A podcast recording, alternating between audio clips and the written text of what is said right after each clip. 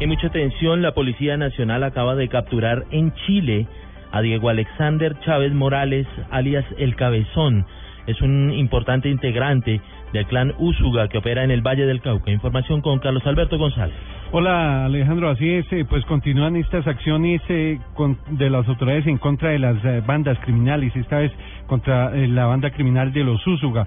Esta vez dieron con la captura en Chile de Diego Alexander Chávez Morales, más conocido con el alias del Cabezón, quien era el jefe de sicarios e integrante del brazo armado de esta red criminal. Alias el Cabezón, de 29 años, era buscado por eh, la Interpol, solicitado también extradición por delitos de homicidio, de concierto para delinquir y también extorsión. Este sujeto había huido del eh, país en diciembre del año pasado y se instaló allí en Antofagasta, en Chile. Ya se hacen gestiones eh, diplomáticas y judiciales para traerlo de regreso al país.